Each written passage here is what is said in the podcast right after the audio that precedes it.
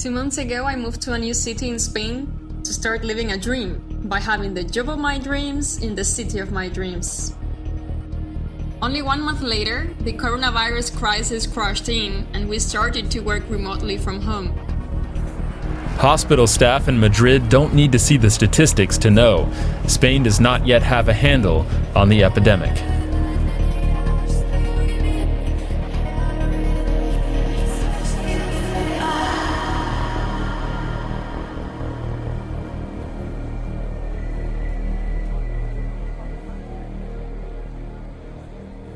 My mother is sick with coronavirus in Madrid. I am going through this situation alone as my flatmates returned to their homes. I cannot come back to my city because I was raised by my grandparents, and it would be risky if I go back with them. At this time, my partner was traveling around Europe and he got stuck in another country because of the border closure. This challenging situation ended up in breaking up the relationship two weeks later. Work was one of the main columns of my personal daily balance, and I felt so grateful every day for it.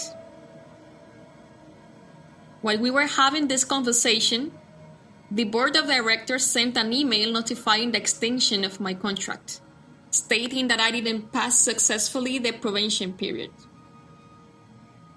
They had also changed the email password.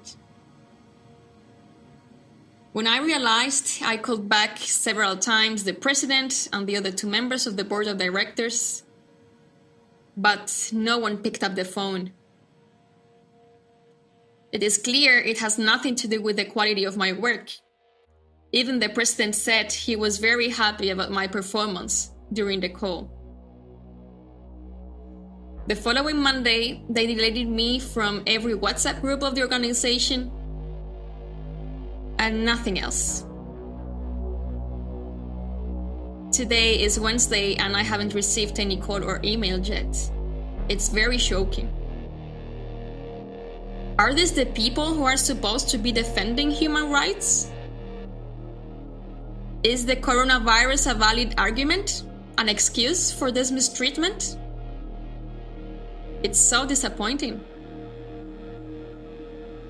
The third week of confinement, a very close friend of the family passed away, only 48 years old. I was alone in this apartment, from from my family, and couldn't believe my partner was not there anymore. Such a huge pain. But how much unity pain facilitates how much compassion and connection, how much intimacy and humanity. We need destruction to build something new. Otherwise, there's no space for the new. It's very powerful to realize the whole humanity is going through the same process at the same time. More or less consciously, but we all are there. Out of this, I grew a deep sense of trust in whatever is coming later is going to be better. We have the outstanding and absolutely exceptional opportunity of creating something greater out of this gap that otherwise would have never happened at this moment. To set up and embrace new values, new ways of relating to each other new ways to be on this planet, in coherence with our humanity and nature. Whatever we do or express to others, we are doing it to ourselves.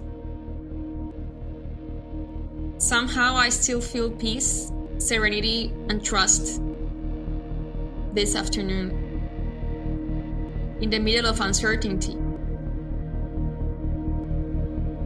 Something is sure that was not my place. And something better is coming.